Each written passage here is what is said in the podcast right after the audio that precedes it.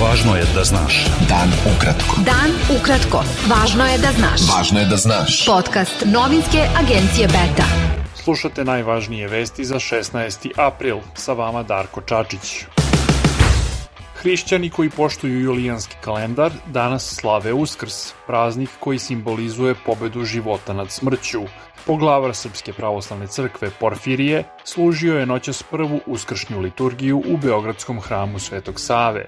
Na Kosovu uskršnju liturgiju u manastiru Gračanica noćas je služio episkop Raško-Prizrenski Teodosije u prisustvu ministarke zdravlja Srbije Danice Grujičić, a u manastiru Visoki Dečani iguman Sava Janjić, u prisustvu direktora Kancelarije vlade Srbije za Kosovo i Metohiju Petra Petkovića.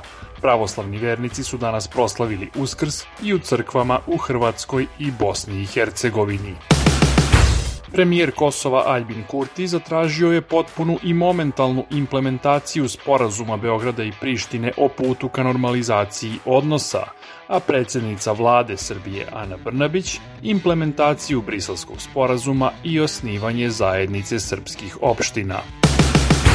Predsednik Skupštine Srbije Vladimir Orlić izjavio je da bi na narednom zasedanju parlamenta trebalo da bude dovršena reforma pravosuđa, koja prati promene Ustava iz 2022. godine, ali nije precizirao kada će sednica biti održana.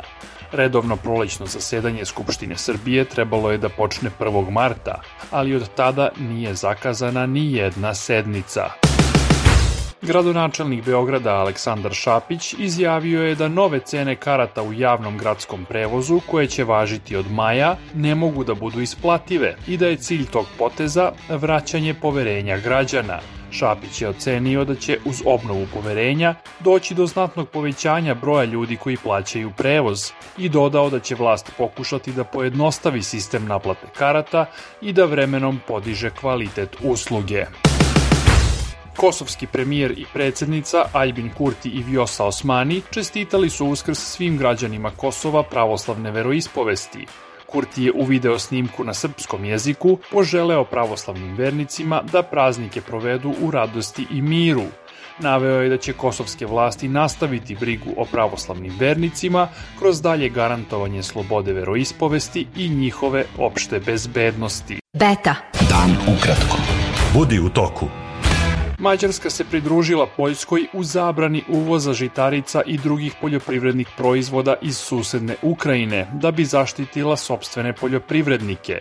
Port parol Evropske komisije izjavio je tim povodom da je jednostrano delovanje zemalja članica Evropske unije kada je reč o trgovini neprihvatljivo.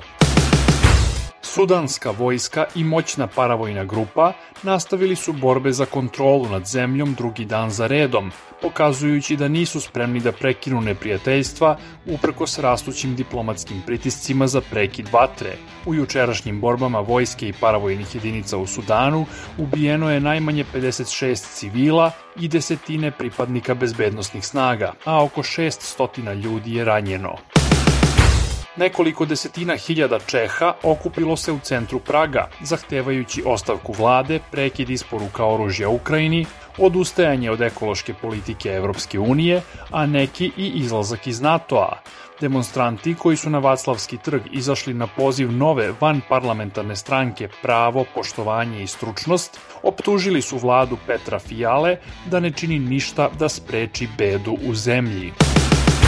Nemačka je u ponoć zatvorila poslednje tri nuklearne elektrane. Za napuštanje nuklearne energije Nemačka se opredelila početkom 2000-ih, a taj stav je učvrstila posle nuklearne katastrofe u japanskoj Fukushimi 2011. godine. Ruski teniser Andrej Rubljov osvojio je titulu na Mastersu u Monte Carlo, pobedivši u finalu devetog igrača sveta, danca Holgera Runea 2-1 u setovima. Bilo je to sve za danas. Sa vama je bio Darko Čačić. Slušajte nas i sutra. Pratite nas na portalu beta.rs I društvenim mrežama. Važno je da znaš. Dan ukratko. Podcast novinske agencije Beta.